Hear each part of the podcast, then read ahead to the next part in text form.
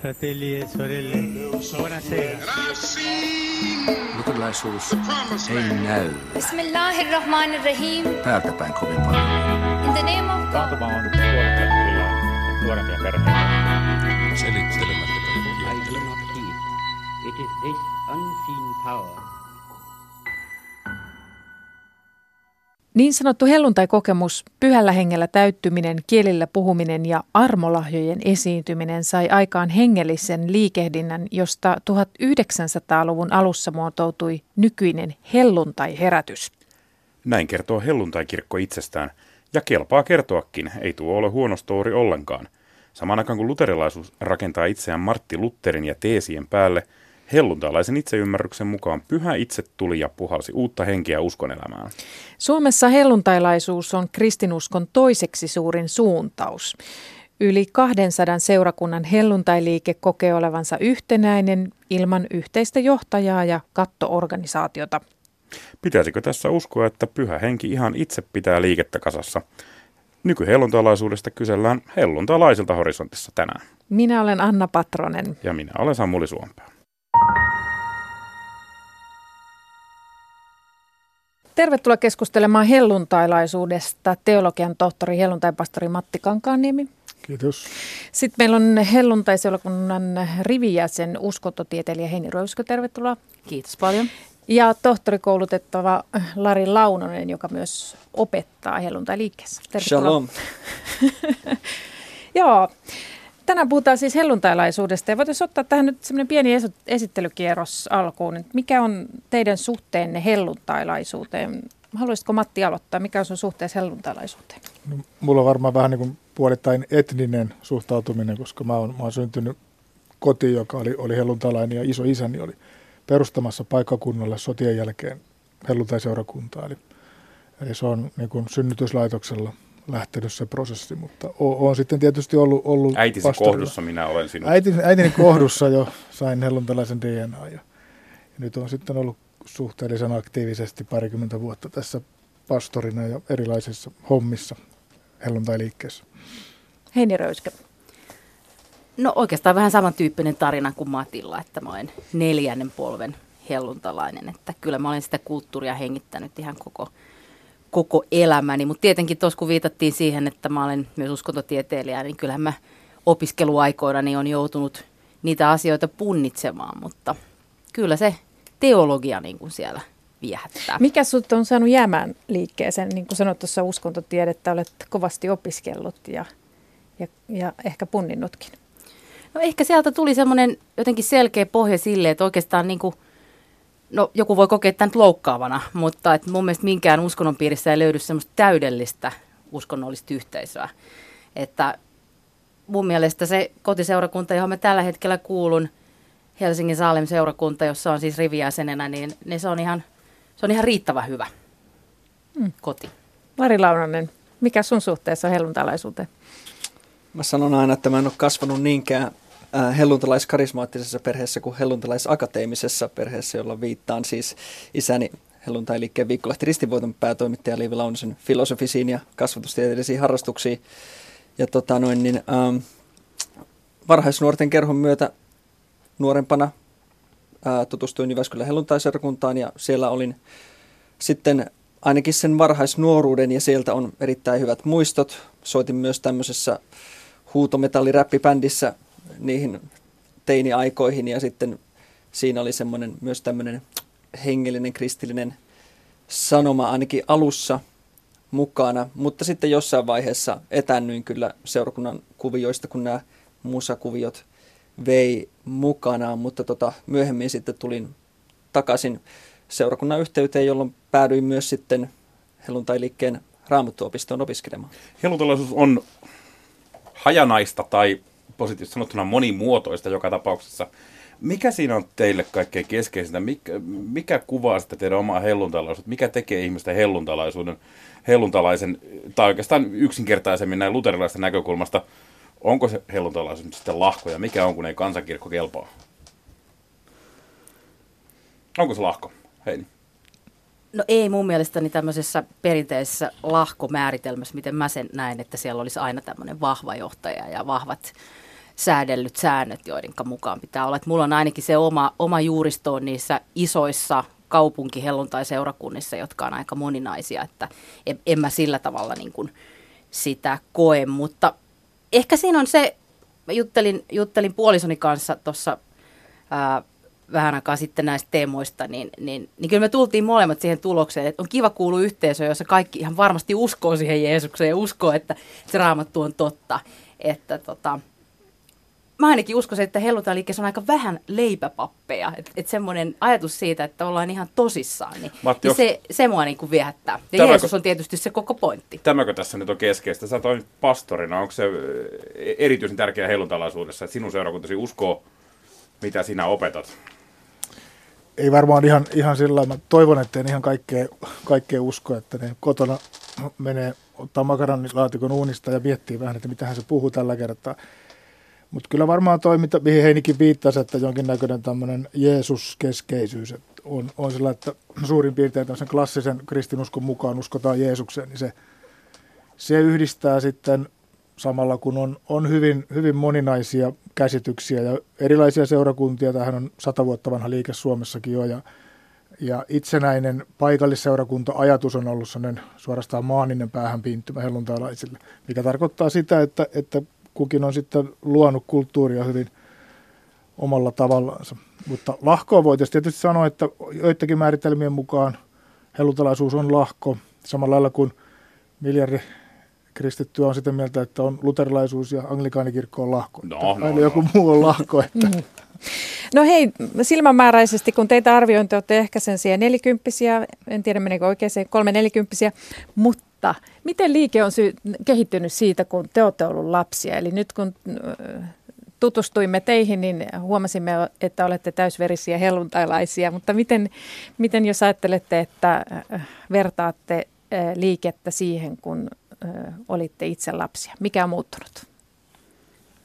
No kyllä mä sanoisin näin, että, että kyllä tämä naisten niin kuin ulkonäkö on muuttunut, jos lähdetään nyt ihan tämmöisestä niin kuin konkreettisesti, mikä mua lapsena kiinnosti. Siis että... naisista on tullut paremman näköisiä. niin, no ehkä on tullut paremman näköisiä. 70-80-luvulla, jossa on tämä mun varhaislapsuus, niin ei siellä kyllä paljon meikkiä, meikkiä näkynyt ja, ja tota, kun mun vanhemmat oli informoinut mua, että helluntalaiset ei suinkaan ole niin ainoita, jotka pääsee taivaaseen, että on kirkkouskovia ja niin edelleen, niin tota, mä huomasin, että nämä kirkkouskovat tota, meikkaa, niin mä sanoin, että hei, musta tulee sitten tulevaisuudessa kirkkouskovainen, että, että voisit meikkailla ja näin, mutta se onneksi muuttui tämä kulttuuri sitten siinä vaiheessa, kun mä olin tulossa teini-ikään ja, ja, ja sain, sain kynsilakkani ja ripsariini ja kaikki muutkin. Mutta tota, kyllä varmaan niin kun, jos mulla olisi lapsena kerrottu, että hei se tulet olemaan muodin kanssa tekemisissä niin jollakin tavalla, niin mä olisin ollut ihan, että mitä ihmettä sä puhut, että, että tota, syntihän asui korvakoruissa. Että se oli, se oli niin tämmöistä aikaa. Että kyllä se, tämä yhteiskunta on vaikuttanut helluntai-liikkeeseen, että jos ajatellaan tällä ulkoisesti ja no tatuoinnista puhumattakaan, nyt jos sä meet johonkin helluntai juhannuskonferenssiin, siellä näkyy tosi tatuoituja nuoria ihmisiä, sekä naisia että miehiä, että, että se, niin ja Larillakin näyttää olevan paljon tuossa vieressä upeita, upeita tatskoja. Ja sitten jos mä ajattelen nyt ö, tapojen ulkopuolelle tähän opetuksen sisältöön, niin silloin kun mä olin nuori, niin tota, aika paljon puhuttiin tästä Jeesuksen paluusta, ja se oli ehkä vähän sellainen jopa lasta jopa pelottava aihe. Ehkä niitä ainoita, jos mä voisin sanoa, että on vähän traumaattista, että mä sitten niin iltaisin rukoilen, että täällä nyt Jeesus vielä tuu, että, että, tota, että saisin nämä ylioppilasjuhlat ja häättä se vielä ensin vietettyä. Mutta tota, kyllä nykyään niin ihan oikeasti tämmöisiä niin kuin apokalyptisia saarnoja niin kuulee aika harvoin, jotka käsittelisivät tämmöisiä viimeisiä aikoja tai päiviä. Lari, onko tässä muutosta? Rukoiletko, että Jeesus ei tulisi ennen kuin saat väikkärin tehtyä? Ja sitten se synti. Sä tuossa aikaisemmin ennen tätä ohjelmaa, kun juteltiin, niin kerroit, että käsitys synnistä on jonkun verran elänyt tässä lapsuutesi jälkeen. Kyllä välillä varmaan väitöskirjan parissa tuskan hetkenä toivoisi, että Jeesus tulisi sillä hetkellä. Mutta tota noin, niin Joo, kyllä mä hirveän samansuuntaisesti kuin mitä Heini tuossa sanoi, viittasi korvokoruihin, niin kans on nähnyt, että se ajatus synnistä on ehkä muuttunut ja on kuullut myöskin muistan lapsuudesta tai varhaisnuoruudesta pastorin opettavan, että joka sanoi, että 70-luvulla oikeasti opetettiin vähän typerästi ja väärin näistä syntiasioista, että on niin tajuttu enemmän sitä, että mikä oikeasti on elämää tuhoavaa ja mitkä asiat saattaa sitten Jumalan luomia nautintoja ja hauskanpitoa ja niin poispäin. Ehkä tämä musiikki varmaan, että jos se synti asuu siellä korvakoruissa, niin se varmaan asusti myös jossain rock and roll äänitteissä – myöskin, mutta tota noin, niin kun mä itse 15-vuotiaana perustin kristillisen rock-metallibändin, niin mä muistan kyllä, että Esimerkiksi yksi, siis meidän seurakunnan nuorisopastori oli meidän yksi vahvimpia tukijoita ja tunkeutui joskus backstakellekin niin rukoilemaan meidän puolesta. Ja yhden kaverin vaan muistan seurakunnasta semmoinen vanhempi mies, joka niin kuin aina jotenkin pyöritteli päätä ja sanoi, että tuo, se on rumaa, se on rumaa. Mutta sitten aina joku toinen tuli kyllä sanomaan, että, että älä, älä sinä välitä tuosta. Matti, nyt kun tuossa rukoilusta puhutaan, totean tässä, että tätä, tänä ohjelman juontoa kirjoittaessa mun on varmaan pitänyt pysähtyä pyytämään Jumalalta johdatusta, että olisi mennyt juonto oikein. Mä nimittäin tuskailin kysymyksen kanssa, että onko helluntalaisuus Suomessa toiseksi vai kolmanneksi suurin kristillinen liike. Helluntalaisia on mitä pyöreästi 50 000, öö, vähemmän siis kuin ortodokseja, paitsi jos la- lasketaan mukaan perhekunnat ja helluntalaisessa perheessä elävät lapset, ja lukema onkin kai lähempänä 100 000.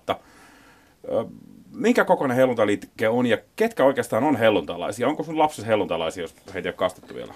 No, tämä on totta kai hyvä kysymys ja ylipäätään jos ajatellaan maailmanlaajuisesti, niin helluntalaisten määrän arvioiminen on niin kuin mahdoton tehtävä ja, ja todella vaikea. Niitä heitellään joskus niitä lukuja, mutta muistan aikanaan se, kun siihen sellainen niin kuin vähän... Mahdoton tehtävä, mutta paljon enemmän kuin luterilaisia joka tapauksessa. Niin se on, se on niin kuin meille kaikkein tärkeintä, mikä aina todetaan, että meitä on kuitenkin enemmän kuin luterilaisia, mutta siis... Ähm, varmaan helluntalaisuuden vaikutus niin, että on, on jollain tavalla niin pyörinyt helluntaiseurakunnan vaikutuksen alla – niin niitä on, on tosiaan aika paljon ja ehkä sitten voitaisiin puhua sadan tuhannen ihmisen vaikutus, vaikutuspiiristä ja muuta, mutta kyllä mä omat lapseni miellän helluntailaiseksi kanssa, että on, on sen verran niin kuin kuitenkin siinä. Luottamusta heihin. Niin, luottamusta heihin vielä. Että tosi, tosin he toteuttaa sitä hyvin eri lailla kuin minä 80-luvulla, mutta se johtuu enemmän ulkoisista tekijöistä. Hei, mennään seuraavaksi kuuntelemaan yksi juttu, nimittäin ex-helluntailainen Terho Miettinen ja rikostoimittaja Raija Pelli kirjoittivat kirjan nimeltä Harhaanjohtajat, joka kuvaa karismaattisen liikkeen ja helluntailiikkeen sisäisiä väärin, väärinkäytöksiä. Ja tämä kirja on paljon mm, julkisuutta, sillä se on täynnä pöyristyttäviä yksityiskohtia hengellisestä väkivallasta ja narsistisista pastoreista kuolleista herättämisyrityksiä, sairauksia, demonisointia, taloudellista riistoa. Eli kuunnellaan, mitä Terho Miettinen kertoo siitä, minkä takia tämä kirja ylipäänsä on kirjoitettu ja päästetään ääneen myöskin uskontojen uhrien tuki ryn Joni Valkila. Laukaisevana tekijänä on ollut 2011 helmikuussa tilanne, missä todistin kuolleista herättämisyritystä. Tässä oli oikeuslääketieteellisen ruumin avauksen jälkeen vielä jollakuilla uskoa siihen, että henki palaisi tähän ruumiiseen. Kyseistä tapausta johti silloisen Nokia-mission johtaja, alun perin luterilainen Markku Koivisto, helluntailaisystäviensä kanssa. Tämä oli viimeinen pisara Terho Miettiselle ja sen seurauksena hän irtautui helluntailiikkeestä ja päätti alkaa kirjoittaa kirjaa karismaattisista ylilyönneistä ja hengellisistä manipulaattoreista. Osansa kirjassa saa myös hänen entinen taustayhteisönsä helluntai-liike. Parhaimmillaan helluntaiseurakunnat voivat olla elämää tukevia, mutta pahimmillaan ne voivat johtaa hyvinkin suuriin ongelmiin. Esimerkiksi kohtuuttomat vaatimukset ovat hyvä ja aika montaa eri seurakuntaa koskeva ilmiö. Yksilö laitetaan sellaisten vaatimusten eteen, mitkä on mahdotonta täyttää. Ja sen jälkeen tavallinen ihminen kokee syyllisyyttä ja häpeää. Missä tahansa ihmisten muodostamassa yhteisössä voi ilmetä ongelmia. Uskontojen uhrien tuki ryn toiminnanjohtaja Joni Valkilan mukaan uskonnollisilla yhteisöillä on kuitenkin yksi erityispiirre. Uskonnolliset yhteisöt on sikäli erityisiä, että niissä ihmistä voidaan uhata esimerkiksi kuoleman jälkeisillä rangaistuksilla, tai voidaan väittää, että ihminen ei pelastu, jos hän ei noudata tiettyjä sääntöjä tai tee niin kuin johtajat sanoo tässä yhteisössä. Eli uskonnollisella yhteisöllä voi olla ihmiseen hyvin paljon valtaa tällaisten keinojen avulla. Yhteisöissä voi olla hyviä puolia ja niissä voi olla huonoja puolia, ongelmallisia piirteitä – ja mm, se, että miten miten vaikka suuria ongelmia joku yhteisö aiheuttaa, niin se voi riippua esimerkiksi siitä, että miten voimakkaina siinä esiintyy erilaiset huonommat piirteet. No, yksi ongelma voisi olla esimerkiksi tämmöinen suhtautuminen kritiikkiin, että voiko tämmöinen yhteisö vastaanottaa kritiikkiä, onko se sallittu, onko kritiikin esittäminen sallittua. Joskus yhteisöissä on se ongelma, että ne väittävät olevansa Jumalan ohjaamia ja johtamia, ja silloin oikeastaan ongelmia ei voisi esiintyä, mutta tämä on aika, aika huolestuttava piirre yhteisöissä, että jos ei tunnusteta sellaista mahdollisuutta, että ongelmia voisi olla, niin silloin ongelmiin on myös hyvin vaikea puuttua. Joni Valkila uskontojen uhrien tukijärryistä. Onko näistä karismaattisista yhteisöistä, karismaattisesta liikkeestä puhuttu tarpeeksi meidän julkisuudessa? Joo, mun mielestä ei ole puhuttu. Et viime aikoina julkisuudessahan on puhuttu paljon lestadiolaisuudesta ja Jehovan todistajista ja näihin yhteisöihin liittyvistä ongelmista, mikä, mikä on hyvä asia. Mutta tämmöiset karismaattisen kristillisyyden ryhmät on jäänyt vailla huomiota ja, ja on hyvä, että ne nyt saa tämän kirjan kautta hieman huomiota osakseen. Siinä siis Harhaanjohtajat kirjan kirjoittaja Terho Miettinen sekä perään Joni Valkila uskontojen uhri, uhrien tukijärrystä antamassa hieman raamia. Niin, ja niille, jotka tulivat juuri mukaan, niin muistutus, kuuntelet horisonttia, puhutaan helluntalaisuudesta. Mitä te, oletteko te lukenut Terho Miettisen kirjan Harhaanjohtajat ja mitä ajattelitte siitä Matti? Kertoiko se nyt sinusta? Olen lukenut ja, ja se mitä, mitä Miettinen sanoi tässä äskeisessä pätkässä, niin on, on ihan samaa mieltä, että se oli ihan hyvä, hyvä kuvaus, kuvaus, mutta sitten itse kirja, kirja mun mielestäni oli, oli vähän sekava, että siinä mielessä, että siinä, siinä ei käsitelty niin kuin tarpeeksi suppeasti asioita niin, että oltaisiin voitu pureutua johonkin aidosti, vaan se, se meni hiukan sillä, että sillä oli niin kuin raflaavia kertomuksia, joilla varmasti niin kuin tuntui, että saadaan kirjalle paljon keskustelua ja, ja myyntiä ja muuta, mutta sitten, sitten niin kuin niihin varsinaisiin ongelmiin, joita mä nyt itse tunnistan vaikkapa helluntai-seurakunnissa, vapaa-seurakunnissa, baptistiseurakunnissa, niin niihin ei oikein, oikein päästy, koska meidän ongelmana ei ole se, että, että jotkut käy herättelemässä kuolleita niin kuin ruumishuoneilla, vaan esimerkiksi sen tyyppiset, että joku on saatettu painostaa olen avioliitossa kymmeniä vuosia, vaikka on ollut niin kuin järkyttävää perheväkivaltaa, niin sitä on niin kuin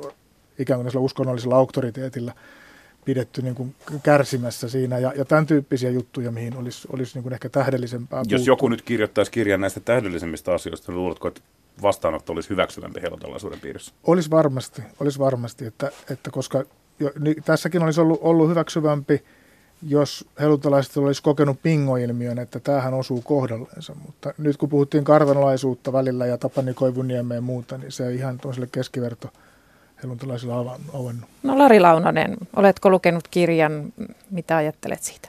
En ole ihan kokonaan lukenut, jonkun verran selailu tätä, mihin viittasit, että se ei olisi kovin hyväksyvästi otettu vastaan, niin mitä mun, niin kuin, miltä se mun silmällä on näyttänyt, että suhteellisen niin kuin hyväksyvästi se on otettu vastaan verrattuna etenkin siihen, että siinä on aika paljon asiavirheitä ja, ja niin kuin liian leveällä pensselillä vedetään, mikä on tämän kirjan keskeinen ongelma, niin siihen verrattuna on otettu vastaan yllättävän hyvin. Ne ollaan sanottu, että kyllä tämä on ihan sitä keskustelua, mihin me ollaan valmiita. Helluntai-kirkon toiminnanjohtaja Esko Matikainen kirjoitti Helsingin Sanomiin tästä muun muassa.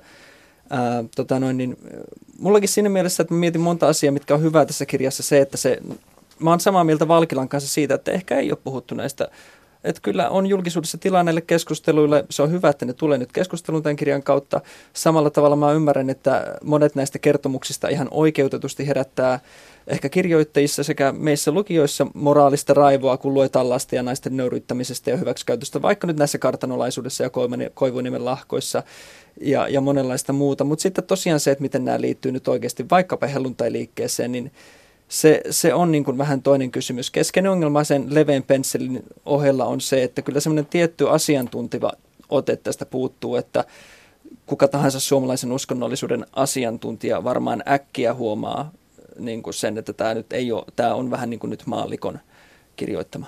Hei, niin uskonnotieteelleen näkökulmasta kerro vielä, että kun tämmöinen kirja kirjoitetaan ja siitä on lehtijuttuja, joissa kaikissa mainitaan helluntalaisuus, niin mitä luulet, osaako suomalaiset lukijat, iltapäivälehtien lukijat erottaa, milloin puhutaan helluntalaisuudesta ja milloin puhutaan kartanolaisuudesta tai jostakin aivan muusta?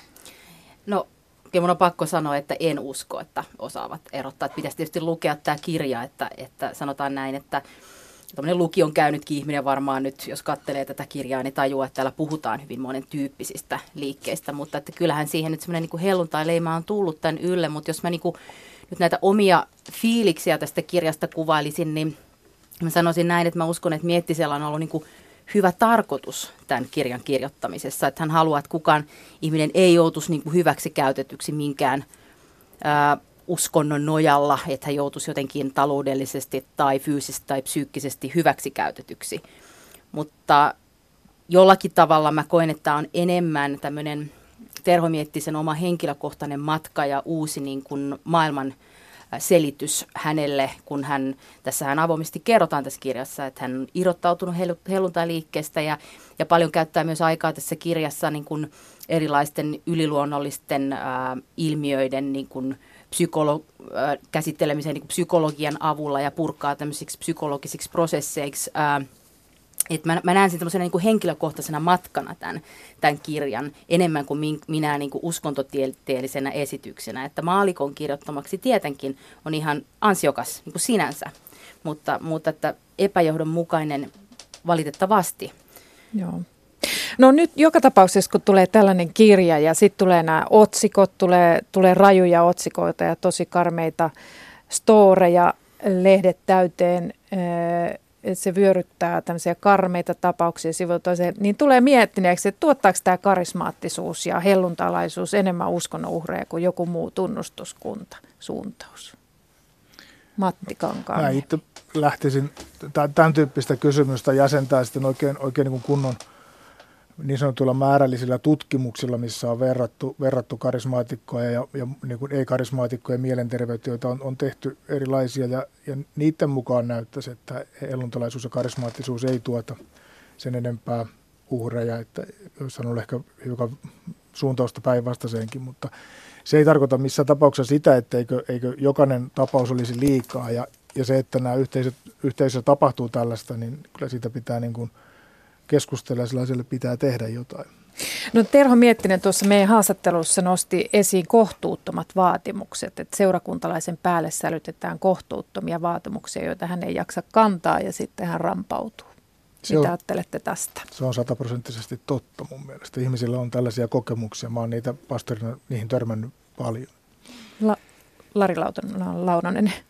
Tässä on varmaan jo aika yksilökohtaisia kokemuksia. Varmaan valtaosalla helluntalaisia on varmaan niitä liikaa paineita kokemuksia. Mulla itsellä ehkä on sattunut ole sen verran niin kuin hyvä se helluntai varhaisnuoruus, että, että mä en muista mitään kovin isoja vaatimuksia. Mä oon viime päivinä miettinyt sitä, että mun oma kokemus helluntalaisesta on itse asiassa aika positiivisesti värittynyt koska meidän varhaisnuorten kerhon vetäjä oli tosi hyvä tyyppi, ne oli sydämellisiä tyyppejä, ne oli hauskoja tyyppejä.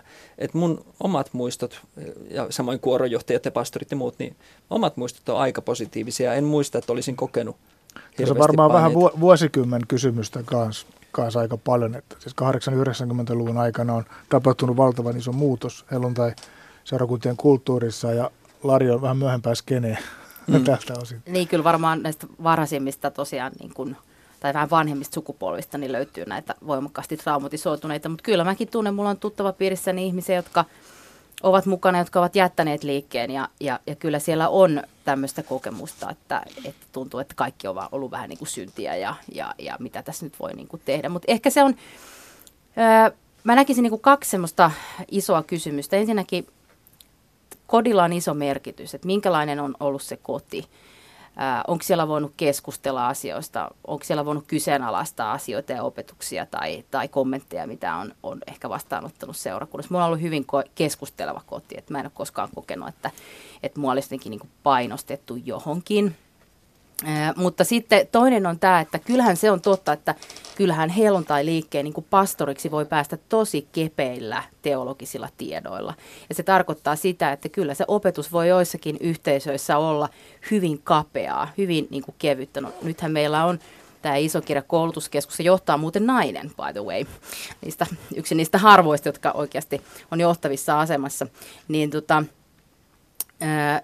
se tietenkin on kohentanut tätä tilannetta. Mutta kyllä mä tiedän, että ihan kuin parin viikon raamattukoulun käymisellä on voinut päästä seurakuntapastoreksi. Mahdollistaako helluntaliikkeen rakenne jotenkin helpommin tällaisten narsististen saarnamiesten nousun? Siis teissä itse saarnamies, joka on käynyt kirjekurssin ja pääsee sen jälkeen johtamaan seurakuntaa. Onko tämä mahdollista Julistettu profeetaksi.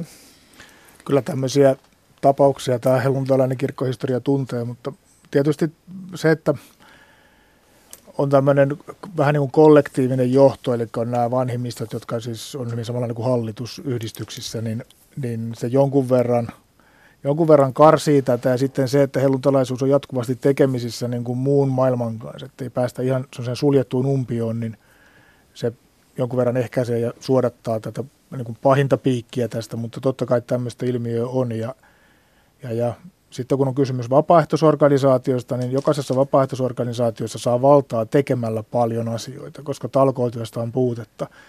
Niin vapaapalokunnat, kesäteatterit ja, ja helluntaiseurakunnat, niin siellä voi niin kuin luoda itsellensä uran ottamalla vastuita ja hoitamalla niitä ja pari vuotta, niin on kaikki langan käsissä. Tässä viime päivinä nyt valtakunnan politiikassa kohistu siitä, että kuinka pieneksi naisten osuus on maamme hallituksessa pudonnut. Tässä mainittiin van, vanhimmisto ja Heini mainitsi oikein erikseen yhden johtavaan asemaan nousseen naisen helluntaliikkeen piirissä. Mitä nämä vanhimmistot? Onko siellä naiskiintiöitä? 40 prosenttia kumpaakin sukupuolta ja 20 prosenttia sitten muita. Heini osoittaa Mattia. Niin, tässä tapahtuu aika, aika iso, iso muutos. Siis, äh, vastaava keskustelu, mitä luterilaisessa kirkossa käydään naispappeudessa, niin helluntai-liikkeessä käydään naisvanhimmistojäsenyydestä. Että naispastoreita on ollut ja naistyöntekijöitä niin kuin jo, jo melkein kaiken aikaa, mitä liike on ollut. 90-luvulla tehtiin suht laaja kyselytutkimus pastoreiden ja vanhimmistoveljien keskuudessa ja ainoastaan 9 prosenttia kannatti naisvanhimmistojäsenyyttä. Mutta sitten kun tuli 10, noin 10 vuotta myöhemmin niin kun toinen tutkimus, niin – niin siitä porukasta jo yli puolet kannatti. Eli siinä on tapahtunut tämmöinen asennetason muutos ja, ja se näkyy kyllä siinä, että naisia on enemmän ja enemmän, enemmän vastuutehtävissä. Ja, ja parasta aikaa liikkeessä käydään kovaa keskustelua siitä, että, että pitäisikö niin kuin ylipäätään vanhimmisto olla vapaa pääsy molemmille sukupuolille. Kysytään vielä Heiniltä, mitä sä ajattelet naisten asemasta helluntaliikkeessä? No, se, on, se on hyvä ja huono. Ennen kaikkea se oli loistava silloin, kun tämä liike käynnistyi 20-30-luvulla, jolloin oli todella suuret määrät naisevankelistoja, jotka kiersi ja teki, teki sitä työtä. Ja meillähän on niin kuin lähetyssaarnaajakunnassa ollut paljon naisia, tosi vahvoja naisia. Itse asiassa siellä lähetyskentillä on perustaneet vaikka mitä seurakuntia ja lastenkoteja ja muuta. Mutta jos katsotaan nyt tätä päivää ja otetaan nyt vaikka helluntai-kirkon hallitus, tietenkään kaikki helluntai-seurakunnat suinkaan kuulu helluntai-kirkkoon, mutta 12 jäsentä, josta kaksi on naista. FIDA Internationalin hallitus 13 jäsentä, kaksi naista. Pastorinimikkeitä, jos lähdetään katsomaan isommista seurakunnista. Tampereen helluntai-seurakunta, seitsemän pastorinimikkeellä, yksi nainen. Helsingin Saalem-seurakunta eli mun kotiseurakunta pastorinimikkeellä viisi ja heistä yksi nainen. 18 työntekijää, heistä kahdeksan naista.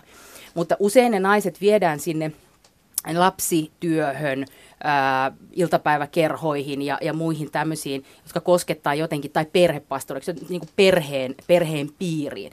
Et siellä, missä oikeasti tehdään nyt vaikka ää, kiinteistöä tai rahaa koskevia päätöksiä. Mä tiedän tosin, että ää, monissa helluntai-seurakunnissa on ollut kyllä siis no nyt jos sanon monissa, niin Matti voi korjata, mutta tämän yhdistyksen hallituksen puheenjohtajan paikkaa on pitänyt nainen. Ja sitten tätä vanhimmistoasiaa kierretään sillä tavalla, että puhutaan vaikka, että meillä on seurakuntaneuvosto ja siinä istuu sitten naisia.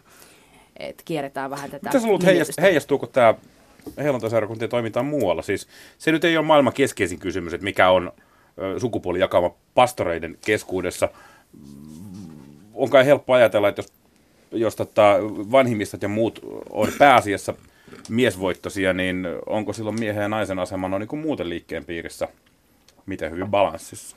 No helluntai liikkeessä, jos ajatellaan vaikka meidän, mun omaa kotiseurakuntaa, Helsingin Saalim-seurakuntaa, kaksi kolmasosaa jäsenistä on naisia. Se on hyvin mielenkiintoista, että kuitenkin johdossa on niin paljon mm. miehiä. Tämähän on tietysti siis yleisuskonnollinen ilmiö ympäri maailmaa, siis Kyllä. naisten, tota noin, niin, naisten suurempi määrä ja mä siihen voisi heittää tietty, tiettyjä kognitiivisia teorioita osasyyksi myös, mutta ei lähetä siihen nyt. Naiset uskonnollisen tradition siirtäjinä. Joo, vielä voitaisiin puhua siitä, että miten paljon helluntai-liikessä tehdään tämmöistä itsereflektiota liikkeen sisällä. Eli, eli nyt taas palaan tuohon kirjaan, kun se tulee, niin alkaa pohtia väistämättä, että mikä on lasten asema, hengellinen väkivalta, väärinkäytökset. Kuinka paljon liikkeen sisällä tehdään tämmöistä itsetutkiskelua? Lari Launanen.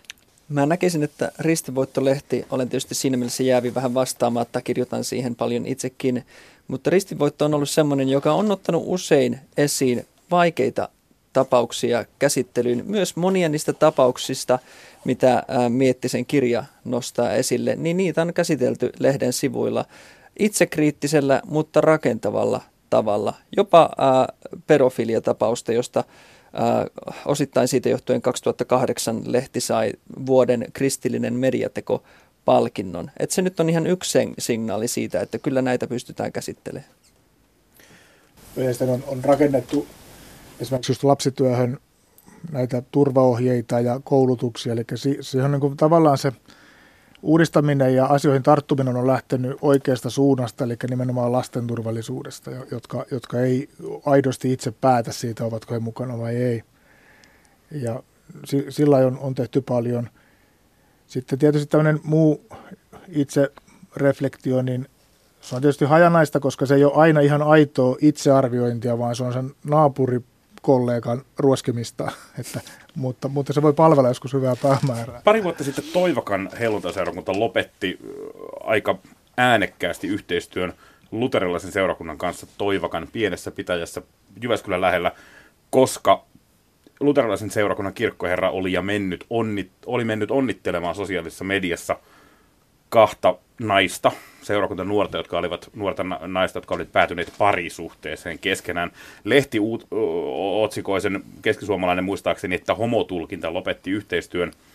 Minkä verran helluntai-seurakunnassa on tilaa ihmiselle, jolla on tällaisesta näin keskeisesti uskonelämää ohjaavasta kysymyksestä kuin homotulkinnasta väärä näkemys? No, mä tunnen pastoreita, helluntai-pastoreita, joilla on, on homotulkinnasta väärä käsitys.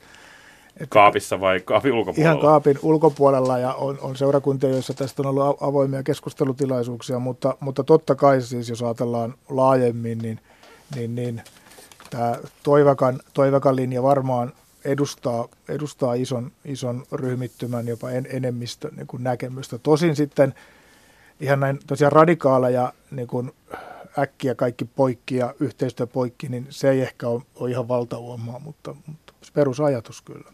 Molemmille oikein nopeasti teille kahdelle lopuksi vielä. Koetteko, että teillä on tilaa helluntai-liikkeen piirissä, mikäli jonakin päivänä rupeatte ajattelemaan jostakin asioista eri tavoin kuin liike opettaa? Onko tilaa? Kyllä mä uskon kyllä mä oon ainakin aika iso ääninen ollut jo tähän mennessä. Lari.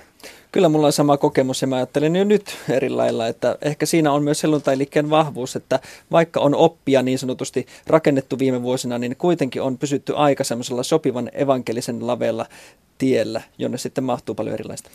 Näin päättyy meidän yhteinen aika. Kiitos Heini Röyskö, Lari Launonen, Matti Kankaaniemi. Kiitos. Kiitoksia kaikille. Tilaa riittää helluntaisa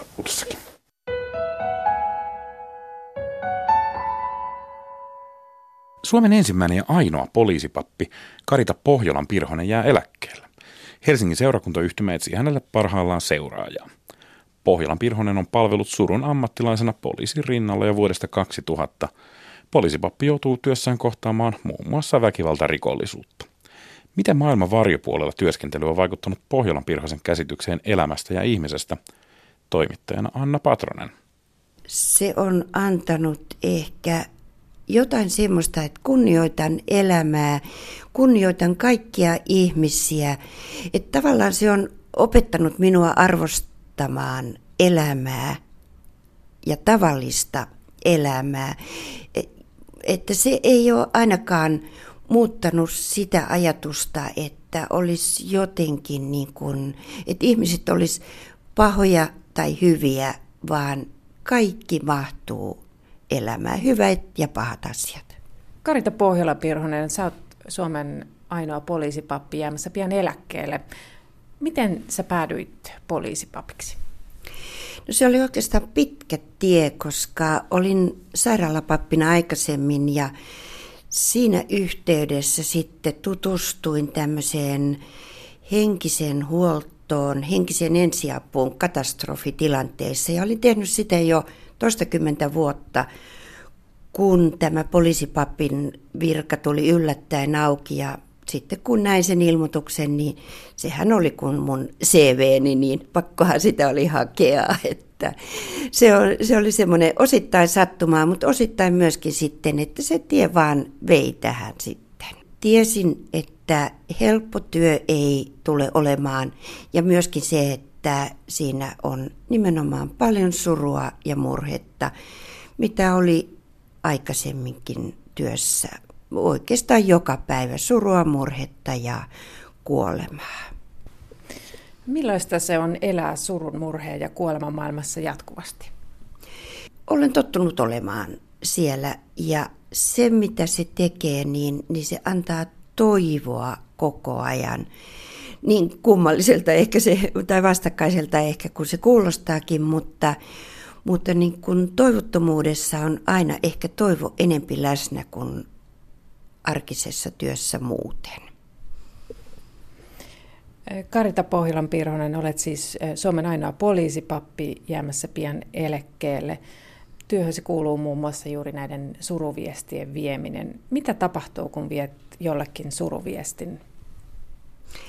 No siinä tapahtuu omaisen tai läheisen kohdalla se, että hänen koko loppuelämänsä muuttuu. Ja silloin ollaan todella perimmäisten kysymysten ääressä ja suhtautuminen tilanteeseen on hyvin paljon kiinni siitä, minkälainen suhde tähän kuolleeseen on ollut. Mutta sokkihan se on aina. Oikeastaan kannatteleminen on se asia, mikä tässä tilanteessa on kaikkein tärkeintä, koska ne tunteet ovat laidasta laitaan. Joku alkaa reagoida hyvin voimakkaasti, itkeä, huutaa, raivota ja toinen on taas aivan rauhallisen tuntuinen ja kaikki ne reaktiot ovat ihan normaaleja ja luonnollisia tässä tilanteessa, että ihminen shokkitilanteessa reagoi omalla ominaisella tavallaan. Ei ole oikeaa tai väärää tapaa reagoida. Niin, emme ole enää yhden uskonnon Suomi. Eh, Suomi on monikulttuuristunut. Miten tämä monikulttuurisuus näkyy työssäsi?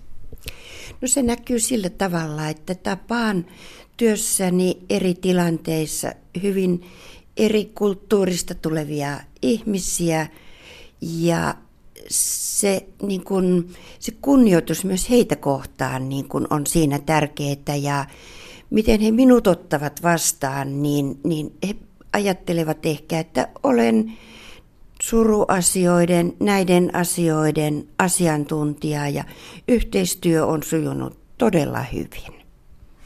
Olit aikoinasi perustamassa kirkon henkistä huoltoryhmää. Mistä siinä on kyse? Siinä on kyse siitä, että kun tämmöisiä isompia katastrofeja ihmisille tapahtuu, niin pyritään antamaan sekä fyysistä että psyykkistä ensiapua. Ja se psyykkisen ensiavun antaminen on moniammatillista työtä ja kirkolla on siinä oma roolinsa ja sinnekin osi vähän puoliksi sattumalta. Sattumalta lähdin mukaan, mutta saman tien huomasin, että kirkolla on paikkansa tässä tilanteessa. Ensimmäinen katastrofi, kansallinen katastrofi, e, joka taisi olla tälle henkisen huollon ryhmälle eräänlainen tulikoe, raju paikka, oli Estonian uppoaminen. Mitä muistat tästä tapauksesta? Muistan siitä sen kauhun ja, ja kaauksen, mitä silloin oli ympäristössä, kun laivat tulivat satamaan. Ja myöskin sen, että kuinka tärkeää oli mennä yhden yksittäisen ihmisen luokse ja rauhoittaa sitä tilannetta, ohjata häntä sitten eteenpäin avun ja tuen piiriin. Ja minusta se oli hirveän tärkeää kohdata siinä sekä asiakkaita että laivojen henkilökuntaa. Mitä muita tapahtumia sinulle on jäänyt elävästi mieleen? Olet todellakin myötäilennyt monta kansallista katastrofia. Oikeastaan kaikki nämä kansalliset katastrofit ovat tulleet minulle sillä tavalla henkilökohtaisesti tutuksi, että, että tavalla tai toisella on ollut jonkinlainen rooli siellä. Ja niistä on jäänyt kyllä mieleen se, että on yritetty auttaa, tukea ja antaa ihmisille jonkinlaista toivoa, että nyt tästä kuitenkin mennään eteenpäin. Ehkä muutama tunti tai vuorokausi. Ja sitten se, että semmoinen niin kunnioitus eri auttajia, eri viranomaisia kohtaan, niin se on myöskin jäänyt mieleen näissä tilanteissa. Ja siihen on mahtunut tsunamia ja koulusurmia ja kolareita. Kyllä, kaikki, kaikki nämä olen ollut mukana näissä. Niin, miten itse purat tätä surun, murheen ja maailmantuskan, jonka kanssa jatkuvasti työskentelet? Miten itse purat sitä? Sanotaanko, että läsnäolo siellä arjessa on itsellekin se kaikkein, kaikkein tärkein ja hiljaisuus, rauha, että sanotaan, että koirien kanssa ehkä tuommoinen pitkä lenkki luonnon keskellä, niin se on parasta terapiaa minulle. Ja ehkä se hiljaisuus. Karita Pohjolan Pirhonen, millä mielin jäät eläkkeelle ja mitä ajattelit tehdä? No pari kuukautta tässä nyt, kun heinäkuun alussa jään eläkkeelle, niin teen ihan tavallisia asioita kotona ja, ja lähipiirissä ja rentoudun ja nautin kesästä ja hoitelen kotona minulla on kanoja ja mehiläisiä ja kissoja ja koiria, että, että semmoista ihan tavallista elämää. En ole sitoutunut mihinkään.